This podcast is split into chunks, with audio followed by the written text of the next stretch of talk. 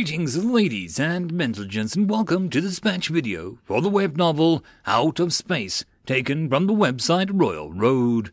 And as always, I hope you enjoy the narration, and if you do, please consider supporting the channel. Chapter 349 Rocket Symphony Northam, Outer City, 4th Avenue Marine Defensive Line. The pop of a ranging mortar exploded into red smoke over the roof tiles of a nice looking townhouse with balconies filled with wilted flowers and herbs. Splash over, good zero. The spotter yelled into the radio handset, which was linked to the ground line that spun over the rubble covered street set to the communication unit at the rear, which relayed the radio message down another cable that ran out of the city to the main command post. Fire for effect. Seconds later, the streaks of mortar bombs came over the skies as explosions rained down on the front of a marine company dug into the city. Instantly, the pressure from the arcane spells and its effects against the marines lifted, and the men raised their heads up over the cover and cheered. Yet, their cheers slowly died out as the mortar barrage lifted and hordes of crazies crushed the lines again. Outskirts of Northam, UN Forward Command. Sir, reports are coming in from both companies that they are still at risk of being overrun. The command staff reported crazies are rushing our lines and the mortars are not effective due to the narrow streets and buildings. James turned his attention to the map and to the board. The map was a mixture of hand drawn and photographs taken by the Griffins before one of them was shut down. Pull both companies back to the church at Second Avenue. Have the mortars cover their retreat as best they can. James ordered, and tell Top to get here. Master Sergeant Pike, aka Top, came into the tent after he was summoned. Need me for something, sir? I'm having both companies pull back from their positions. James gestured to the wall map. Whole city is throwing everything that they have at them, and we risk having the troops being overrun. I am going to need your new toys, James said. Are your toys ready? Pike gave an evil grin and nodded. Yes, sir, when you are. Good. James tapped the map. I want you to put the love of God onto this sector and this sector. Pike nodded again as he looked at the map. Yes, sir. I'll be sure to give those crazies some TLC. Go, James said. Both A and B companies are putting out as we speak, and time is of the essence. Outskirts of Northam, UN Firebase.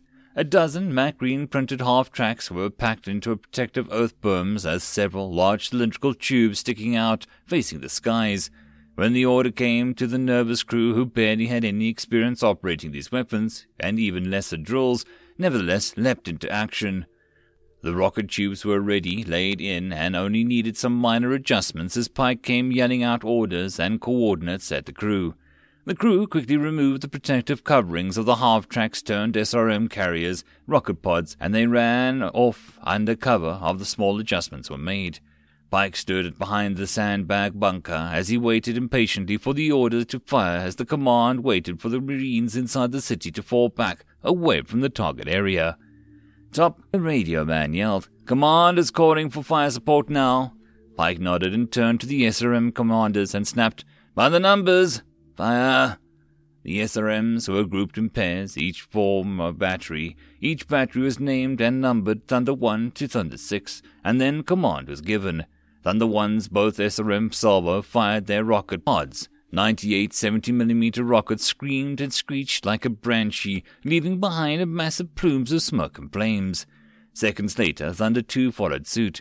Another 98 rockets were fired into the city, followed by Thunder 3 and so on. In less than five minutes, a total of 588 70mm rockets carrying a mixture of high explosives and thermobaric warheads rained down over the city, lighting up the storm clouds over the city. The targeting area of the rocket barrage consisted of one kilometer by one kilometer area. The unguided rockets rained through the envelope of clouds like a giant deadly teardrop and detonated as they slammed into the ground and buildings.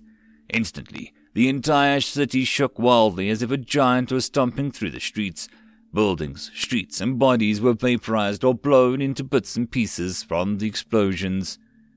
Northam, Outer City, Second Avenue, ruined church.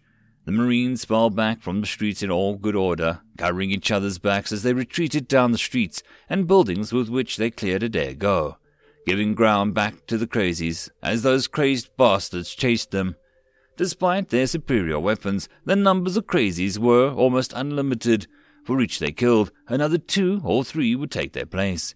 And even those shot in the limbs carried on screaming and rushing them until they were bled out or shot and killed. Mortar support managed to keep the worst out for the Marines as they finally managed to disengage themselves from the crazies. They quickly reinforced the ruined church and some obscured god, ignoring the rotting, tore up bodies that had sought refuge in the church, but were overrun by the crazies later on. Contact! Someone yelled. North wall! The Marines quickly took up positions and fired the approaching horde. Hundreds fell, yet it was like a drop in the bucket. Incoming! Danger close! Hearing that, the Marines' training took over, and they ducked under the scant cover of theirs covering their long ears and opening up their mouths when the ungodly roar came from the sky. They saw holes being punched through the dark, thick clouds, and like a kid scribbling with a pencil, thick lines were drawn, coming in from the clouds with bright plumes of flames that illuminated the dark clouds.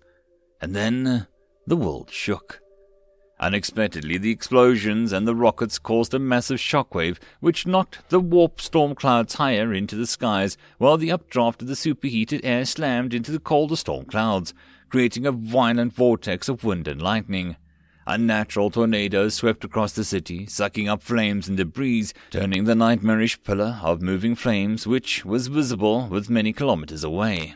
Eyes from the outside the city stared in horror as the pillar of flames entwined the storm clouds and was spinning around and round like some kind of doomsday ritual while lightning flashed. Pike walked out from the bunkers and joined the other support staff at the firebase as they stared at the unnatural spectacle. Fricking hell! Did we release another god? He quickly turned to the dumbstruck crew member and yelled, Reload the SRM, stop gawking your dumb rears, and get to work, or I'll let you gawk in the toilets the whole damn month. Freaking hate this planet, Pike muttered to himself as he stole a glance at the unnatural weather in the distant city. Norsalm Underground Palace. Hedone was having fun teasing and torturing the poor human's memories as she slowly questioned the human.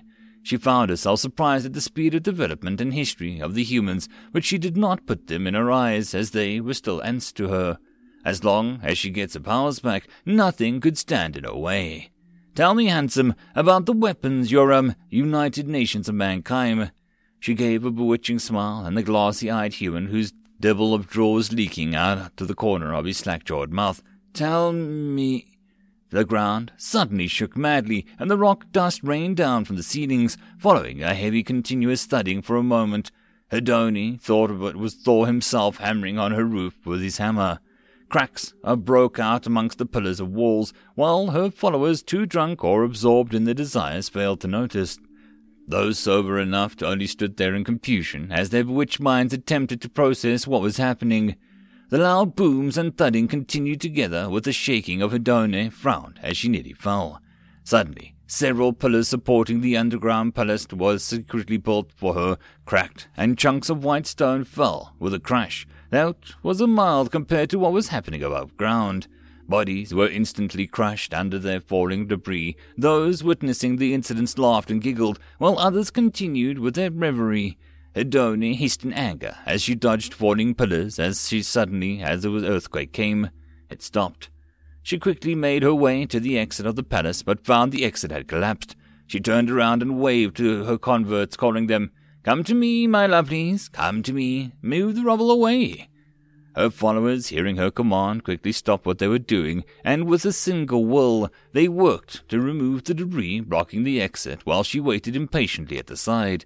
She felt a tingle of fear down in the pit of her stomach, which she has not felt for many eons. Which god has revived with their powers? Is it here to kill her? No, Hedone muttered to herself. No god should know that I am here.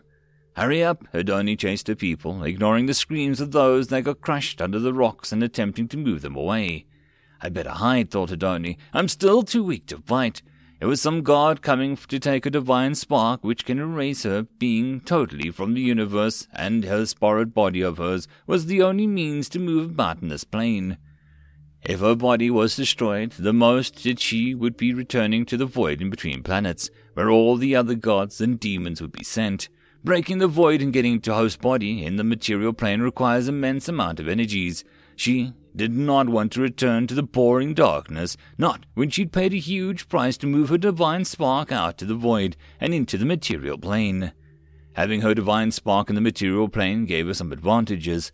Her ability to recover her powers was faster, and her divinity was more potent. But there were dangers too. Should her divine spark fall into the hands of another, they could control her, while the other gods or demons would happily devour her divine spark, which could increase their own powers while erasing her completely in the universe.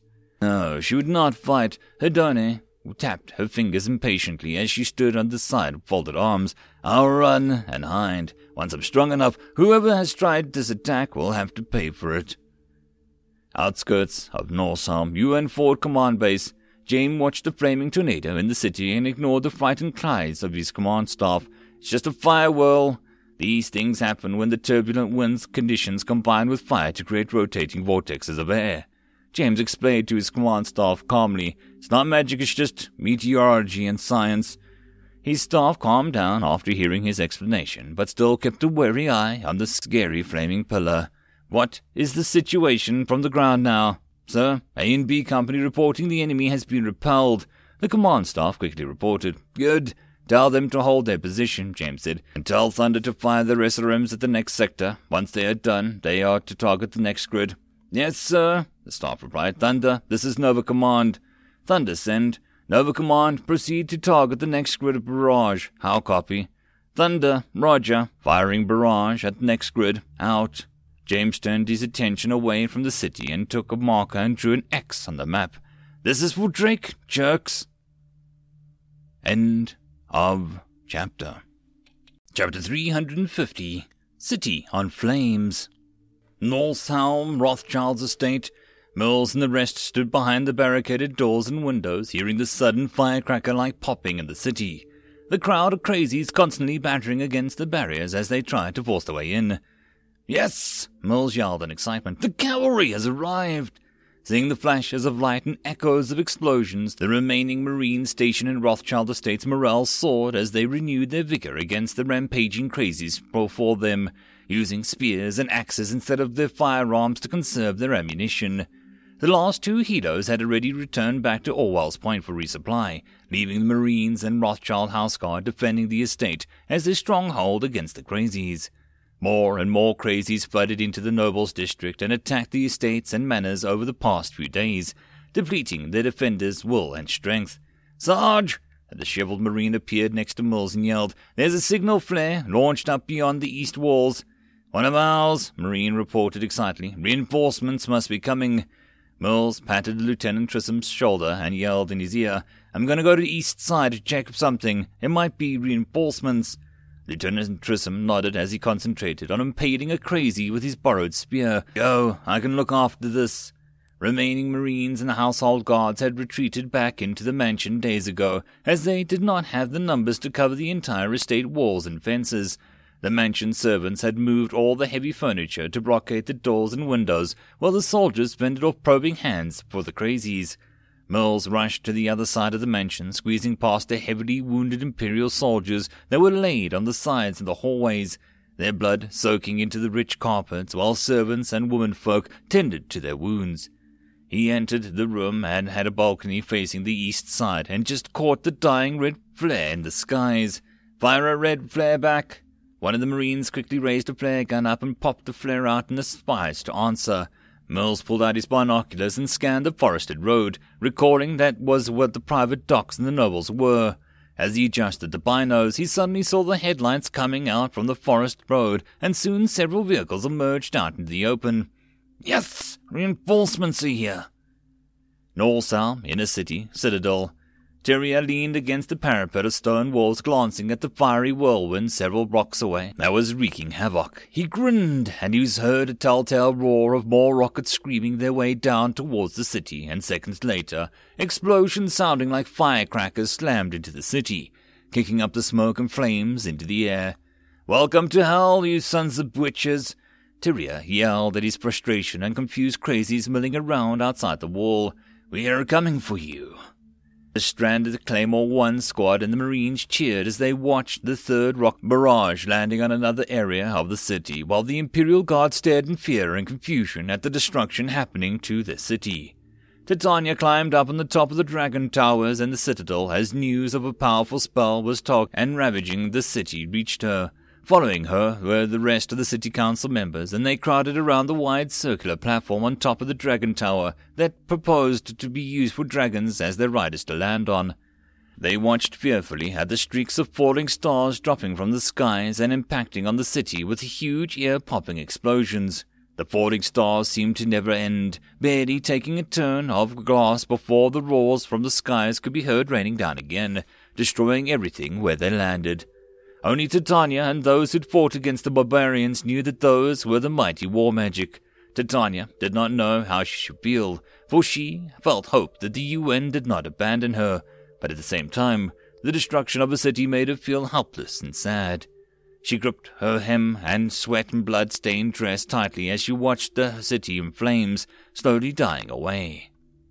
Outskirts of Norsal, UN firebase, Cease reloading, the order rang out as hot sweat crew of the SRMs stripped down to the pants who were standing by to reload the rocket pods. Waves of simmering air rose up from the superheated rocket pods as the fourth round of firing. The crew stood down and secured the munitions as they waited for the rocket pods to cool down before they reloaded them again to prevent premature firing of the rockets due to overheating. The men, after finishing their duties, gathered up on top to protect the berms and looked at the handiwork. Already, the ominous storm clouds that hung over the city for more than a week had been blasted away by the rocket barrages and replaced with dozens of thick black plumes of smoke as the city burned. Shortly after, a light drizzle fell, the raindrops hissing as they landed on the rocket pods, and the rain helped to reduce the smoke and the fire in the city. All right, Thunder Boys, Pike roared at the milling crew. Check the SRMs. The rain should help cool the pods down faster. Check the temperature. Once it's within acceptable tolerance, reload the pods. The damn frickin' city is still standing. We haven't frickin' burnt it down yet. Norsalm, in a city. Hedone made her way out of the rubble and supported by several of her followers. It had taken her people almost half a day to dig their way out of the ruined palace. Frowned at the smell and the haze in the air and gestured impatiently for her followers to fan out. Almost instantly, several of her favorite appeared with fans fanning in the air around her as she left the collapsed premises of a once prominent merchant's manor. What what happened here? My queen? Her loyal follower, Quime, suddenly appeared out of the smoke. He looked worse for wear, with his once meticulous robes now dusty and torn. We're under attack by some god. Who is it? Hedone asked immediately, her senses in a high alert. Where? The servant does not know which god did this. Quime knelt down before Hedone's feet. But whoever it was, it was possessed by the far greater power than anything I've ever seen nor heard of before. We must leave the city at once. Hedone nodded and quickly said to her followers, Bring me the man, and we'll leave the city at once. This way, my queen. Quime stood up and quickly led her away, and the rest of the converts. We must hurry, for the god might suddenly attack the city again with falling stars. Falling stars? Hedone looked up, worried, into the smoky skies. Zeus, or Uranus, or Jupiter? She basically had no combat powers. Her abilities, instead, were more civilized, as she liked to think of them. If she met any gods who could fight, she could only use all of her powers to flee. With the limited recovered divine powers, she could feel someone or something seemed to be watching her, making her jumpy, nervous, and wanting to escape whichever god was attacking the city. Unknown to Hedone, instead of a god watching her every move, it was an Owl-Eye UAV hovering over the city, its electronic brain humming away as it digested every byte of information flowing from its multiple sensors and cameras into the different tiers of importance. Now it had spotted a large cluster of heat signatures on the move within the city, and its current input of commands. It highlighted the information before compressing it into a few kilobytes, but within a microsecond before it tight beamed the data by laser out towards the nearest relay station, which would automatically forward the data packet to the forward Marine Command that will call in an artillery barrage. Just as it was about to sweep another sector, a sudden signal triggered its priority protocols. The Allies' brain chip processed the information and triple checked the data, even pinging the beacon coming in from one of the heat signatures on the group. It was the United Nations of Man Free Command transponder signal that pinged the UAV. The ELI downloaded the transponder signal ID before it had type beamed the data to the ground at a high priority tag. Once it was done, the UAV happily turned its sensors to the next grid and started sweeping the area for large concentrations of heat signatures to call in artillery fire. Outskirts of Norsam UN Command Base, the operator in charge of screening the information from the UAV had been dispatched just hours ago after the warp storm had blown away, restoring telecommunications and telemetry sensors. He watched the video she feed and a cluster of heat signatures, which the computer estimated to be numbers of close to a thousand. He tallied the coordinates with the local map grids and was about to call in a rocket barrage on the location when a high priority tag appeared. He watched as one of the heat signatures had targeting box overlaid it with a friendly IFF ID code appearing next to it. Surprised, he quickly ran the ID code to the military database seconds later and a file appeared in the image of a handsome looking man. Air Force First Lieutenant Peter Mitch, ID code UNM350512191216AM, race human, Caucasian, last known location Blake's World, Norshelm, current status missing in action. Oh my God! The operator whispered as he read the data streaming on the screen. Captain James! What is it? James hurried over to the UAV control station. What have you got? The missing pilot, the operator replied excitedly. We found him, or to be exact, his transponder. Where? James asked as he stared at the UAV feed and the data shown on the display. What is his location? Yes, sir. The operator looked at the manual control of the UAV and turned its sensors towards the group of heat signatures moving towards the city walls. Switch to normal vision, James said, and zoom in. I want to see if it's our guy. The operator quickly tapped a few keys and the live feed jumped. The black and white imagery switched to colors. Drips of smoke blocked most of the imagery, but the sensors soon zoomed in. They could briefly see snatches of people moving as the smoke cleared. Targeting box highlighting one of the figures that appeared to be carried by some others when the smoke cleared, enough to be seen. Freeze the image and zoom in. James gripped the shoulder of the operator, who executed his orders, and a frozen image was displayed out zoomed in more and clean up the image, sharpen it more. More. The operator expertly cropped the image out and cleaned away all the layers of smoke before sharpening the image, making it clearer. James sucked in deep breath as the image finally cleared enough for him to recognize the pilot's features in uniform. It's our man, all right. James straightened up and said, Keep track of where they're going. I want the UAV to follow them at all times. After that, James headed to the communications operator and picked up a handset. Put me through to High Command. After a while, listening to a series of beeps and tones, the line got connected. High Command, this is Nova Command. High Command, send. Nova, we have found traces of a missing pilot. High chance the pilot is still alive and held prisoner. Over. Nova, this is Captain Blake. Rescue him, if possible, without putting our men at risk. If risk is rescue is too high, you are authorized to drop heavy ordnance on him. Do not let them take him alive. Blake out. End of chapter. Chapter 351 Tomorrow Never Dies. Norshelm, in a city, Citadel, in a sanctum. Lieutenant Swar towered over the Marine signalman as he listened to the conversation between the Signa and Nova Command, while Titania and her council members stood on the one side of the grand table, eyeing him and trying to make sense of the language and magic. After the arcane storm had blown away, disruptions of the radios, lasers, and sensors disappeared, allowing the troops inside the city to start receiving and broadcasting again. Sergeant Tyria, Lieutenant Swar called out, his orc features twisting in distaste as he called out to the Special Forces team leader. Got a mission for you from command. He gestured to Tyria over to the map and spread it out on the table in the sanctum, and he traced his fingers over the map before tapping on a spot. Yes, Sergeant, I need your people set up here to set up an ambush.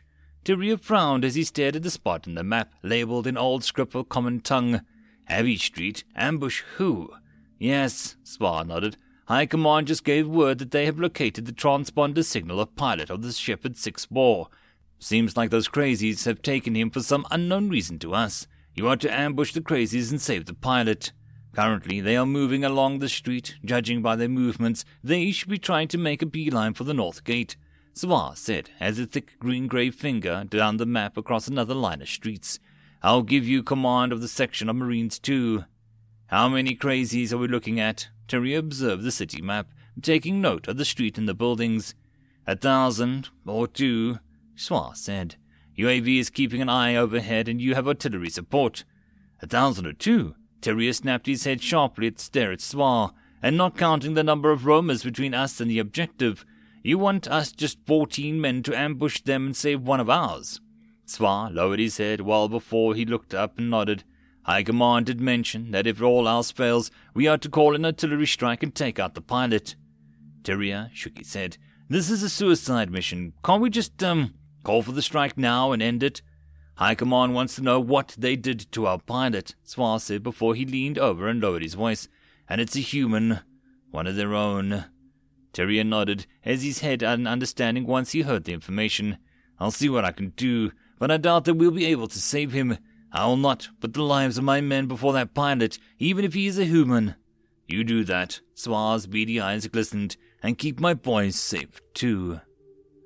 UNS Singapore, Captain's Quarters. Blake rubbed his tired eyes as he finished the report that he was reading on, and a knock at his door, and he looked up, seeing Commander Ford with a plate of sandwiches. Something to bite? Blake grinned and gestured to Ford. Thanks, I was just starting to feel a bit hungry. Ford eyed the pile of paper reports that Blake swiped to the side of the table and set the plate down. I think we need to rethink our doctrine on ground conflicts. Blake took a sandwich and bit into it and chewed it through before he swallowed and said, I guess so. At this rate, they're attracting combat everywhere we go. We need to rethink our strategies. Well, at least for combat capable manpower, we are currently not lacking, Ford replied. With the ongoing training for the next batch of Marines and two Orc arrivals, we can now have enough manpower assigned to the branches. Blake chuckled. I know you are running a paper navy. Ford shook his head sadly. Glad that you know, ever since we got those old boats from the Isles, we were trying to improve our shipbuilding abilities and upgrade our fleet and ocean going ships.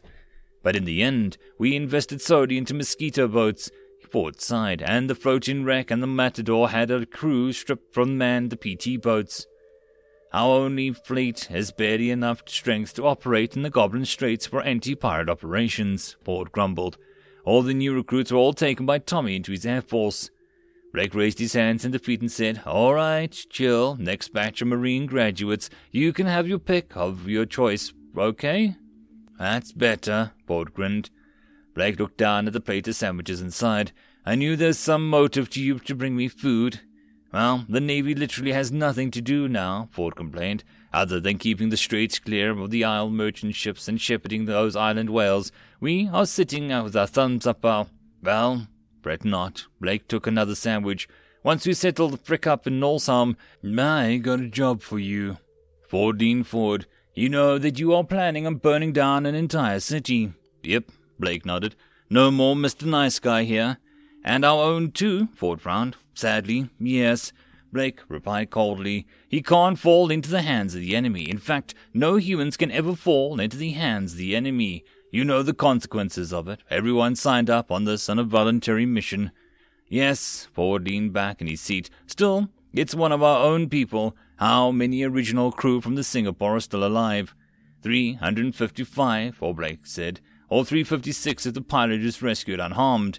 356, Ford hissed. How many were alive when we first landed? 400? 424, Blake spoke from memory. Over 70 have died over the year. Seventy deaths? Ford shook his head. I know everything you have done so far has been for our survival, but are we going to kill off one of our own when we have such a chance to save him? I know, Blake said, but what would you have me do? Sacrifice others to save him? Sacrifice the elves to save one of the humans? They are lives too, and they have become our people too. Are you telling me to use them like chess pieces? Blake yelled. Is that the way you learned in Fleet Command? Sacrifice others to save one person? Ford raged on. I've done it before, and I know what it means to sacrifice your own. Blake covered his face and said, No, there have been too many sacrifices going on here. If they can save him, that'll be good, but if they can't, I do not want them to waste their lives for one man, regardless of if he's a human, elf, orc, or goblin. Too many lives have been lost, Blake whispered. It is time we do something about it. Norsalm, in a city, Abbey Street. Hedoni ducked her pretty head instinctively into another series of thunderous explosions shook the streets, cracking the cobbled streets. She looked up into the sky, trying to catch a glimpse of what was dealing with all the magic and destruction of the city, but she could only see the thick black smoke covering the skies. Hurry up! She hissed to her followers that surrounded her in the hundreds. They swarmed the streets and rushed towards the inner city gate that leads to the outer city, and it would be straight route to reach the outer city gates, and she would hide and bide her time in the forest. Suddenly, the shrill shriek ripped over her head, and she jerked up her head briefly and saw a dark oblong object before in the air in front of her, and the crowd exploded. A thick cushion of air slamming into everyone, and Hedone stumbled in her steps. As she recovered, she was the group of a hundred paces in front of her had vanished, replaced by a sea of red and unidentified bits and pieces. what happened? It's some kind of deadly spell, her follower, Quime quickly explained. Hurry, mistress, we must get out of the city before we get hit by one of those spells. W- w- how? Hedone spun around, trying to find who cast the spell at her followers. Where was that spellcaster? How was he doing this? W- we don't know, Quime admitted, but we must hurry, it's too dangerous. Just as he finished those words, another shrill shriek screamed over his team. It hit the rear of the people, turning those unfortunate enough into airburst into shredded meat and blood. Run!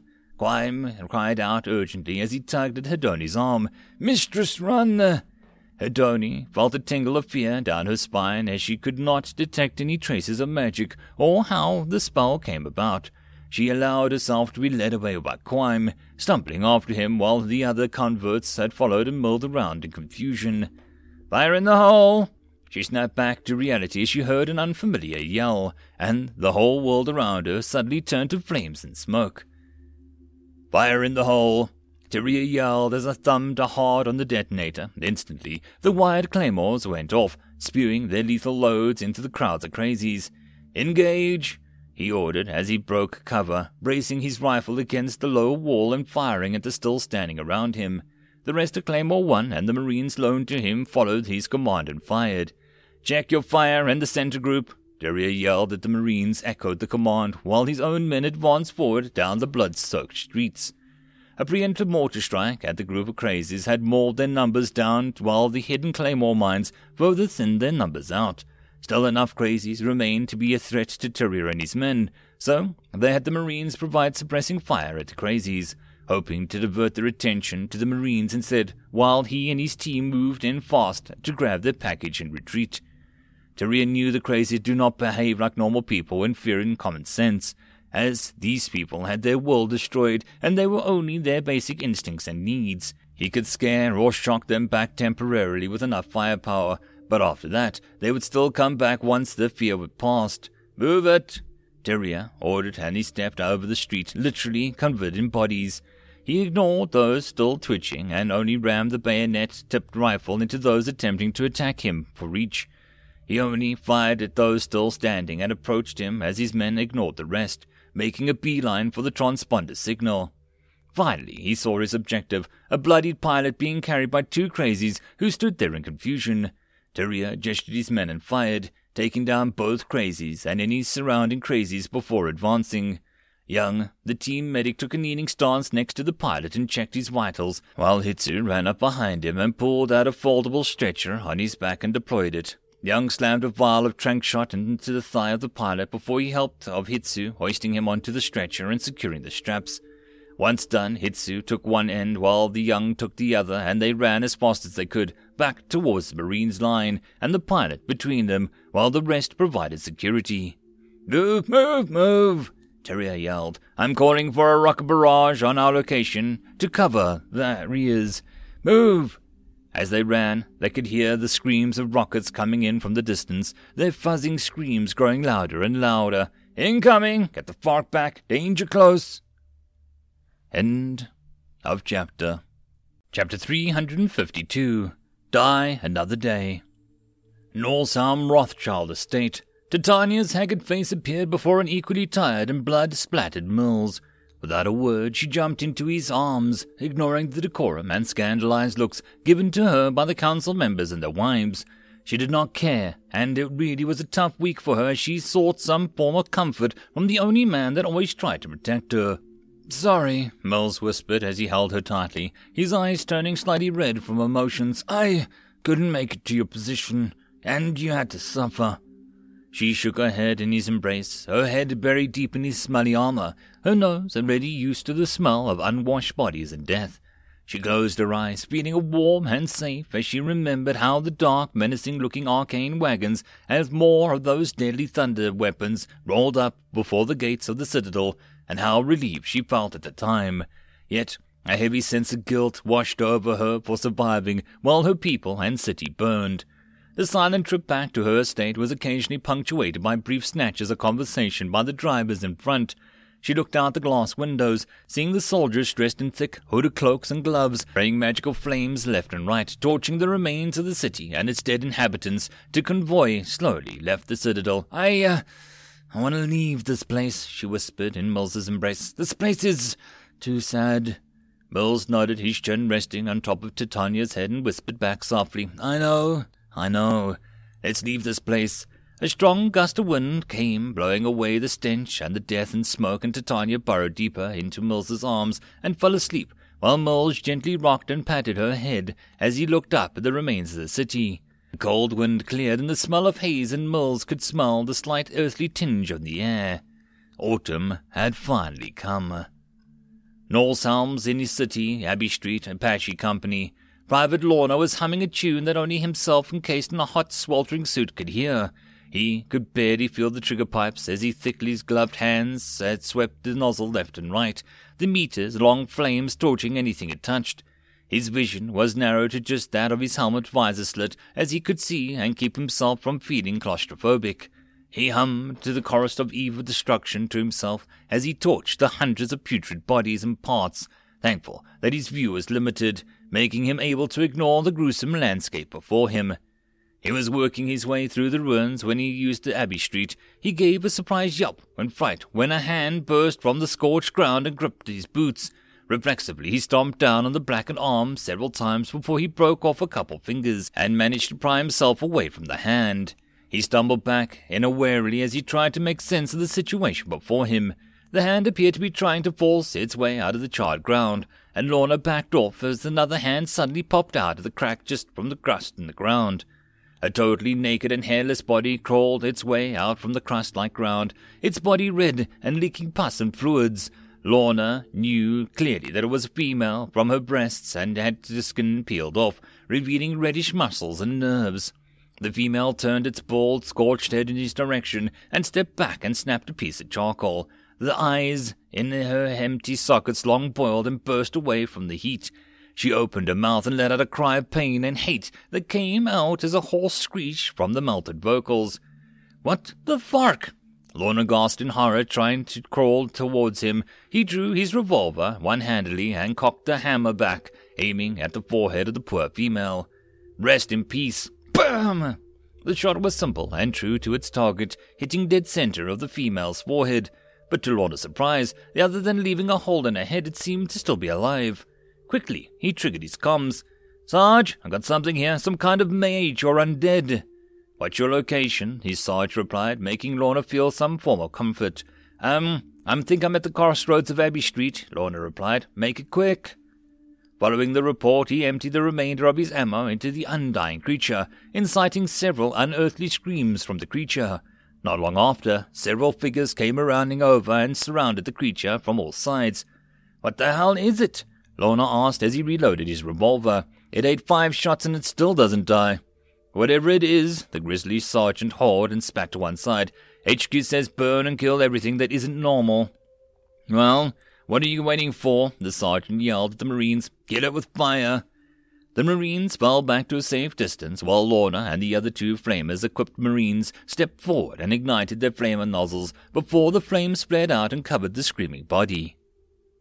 Pain, agony, fear, darkness. These were the things going through the thoughts of Hedonia as she blindly stumbled in the dark. Each movement felt like hundreds, no thousands of cuts on her flesh and bones. It was a feeling worse than being exiled to the void. She knew that carrying her divine spark here would subject her to such torment. she would have hidden her core into the void instead. She heard a noise and tried to make her way towards it, hoping that it was some of her followers who survived the sudden attack that came screaming out of the skies. The stars rained down on her and her followers, and the next thing she knew, she was buried under hundreds of bodies who used their flesh to protect her while everything burned. Yet it was not enough. Heat, like that from the forges of Hephaestus, slowly roasted her and suffocated her as her followers and her insides boiled as though baked, unable to escape the bodies crashing on top of her before she passed out. Unknown how long she passed out, when she awakened, she felt the agony of her wounds and used all of her divine strength to crawl her way out. Blinded, she could only stumble around, hoping to find some shelter to recover her wounds and her divine powers. To her surprise, she heard a thunderous roars and almost deafened her already damaged hearing, and something powerful and small slammed into her head, making her almost faint from the sudden stinging pain. She screamed as she felt the pain in her head was about to break open, and a skull of what followed were next were a few roars that totally destroyed her hearing, and the blows that knocked her remaining air out of her host's body. Hedone's mind went blank from the pain, and her base instincts took over. As she crawled away from the source of the painful roars and attacks, tears that could fall would have fallen if not for her tear ducts had melted and fused with her facial muscles. She desperately tried to escape as fast as her body could move, and when the gush of flames washed over her and over, she screamed like she'd never screamed before. Lorna held down the pressure trigger on his flamer, making sure to keep an eye on his nozzle temperature gauge as he was taught. He was astonished as the creature was still alive, even after several seconds of superheated flames and three forking flamers. What in the heavens is this creature? he thought, as just as a sudden flash of eye-searing light burst out from the creature. He felt as himself being lifted up with a cry of horror. He and his surrounding marines were tossed dozens of meters away from the force with a sudden unexpected explosion. Norselm, Outer City, Shepherd six war crash site. James stopped as the details who were carrying out the black body of the stretcher gestured to them to give him a minute. He unzipped the bag, and once handsome face now disfigured and turned purple looked back at him. James let out a long sigh as he sat next to the body, resting a hand on the body's forehead. He looked around at the site, absent-mindedly watching the Marines clean up details, picking through the pieces of crash site and retrieving the bodies of their own fallen. After a moment of silence, James patted the head of Drake Maguire and leaned back down and gave a kiss to his cold forehead. Go in peace, bro. Don't worry. She will be looked after. He zipped up the body bag and stood up, blinking his eyes rapidly to clear the tears away that threatened to break out. After he was composed enough, he gestured to the detail to carry the body of his friend away.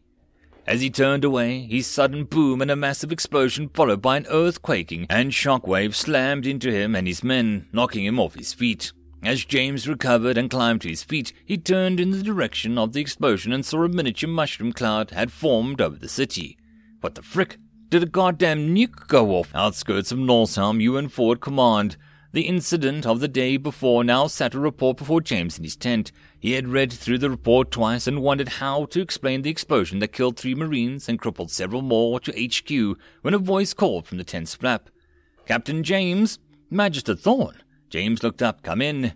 Thank you. Magister Thorn pushed the flap open and entered the tent, bringing in a draught of cold autumn wind.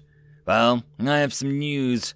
What news? James gestured to the camp chair and for Magister Thorn to sit down. Well, that explosion from before is definitely not from our weapons, Magister Thorn said excitedly. I cast a detect magic spell over the area and found a shocking high amounts of magic power. Pure magic power that is not of this world. What are you talking about? James rubbed his temples as a headache-inducing explanation from Thorn. What pure magic? I thought magic is based on several natural elements. Yes, but there are some powers that are not of nature and could only be found in one thing. Magister Thorn grinned like a twelve-year-old girl with a new toy in his hands. Divine powers. Divine powers? James blinked in his eyes in confusion. You're saying that the god caused that explosion? Yes and no, Magister Thorn replied. I mean the explosion is caused by the god, or in this case, a goddess. But it wasn't a spell that made that explosion, Magister Thorn said. I spoke with the survivors, and they said that they were trying to kill a being that could not be killed with normal means, and they were using fire on that being suddenly exploded, and that being was female in nature. James leaned forward and narrowed his eyes. Are you saying the being might be the goddess causing all of this craziness in the city? Very high probability, Magister Thorn said, mimicking Dr. Sharon's manner of speech. What is more interesting was what happened next. The explosion. James frowned before his eyes went wide. It's you saying that we killed a goddess with flamethrowers? Magister Thorn nodded in excitement. Yes, if we can prove that it was a goddess, then yes, we just killed a goddess with mortal weapons. Holy frick. End of chapter. And that, my friends, is the end of this video. I hope that you enjoyed. If you did, please consider supporting the channel. There are numerous links down below. The easiest way would be to share this video and this channel to as many people as possible to help this channel grow. Your support is very much appreciated, and I will see you all in the next video. Cheers.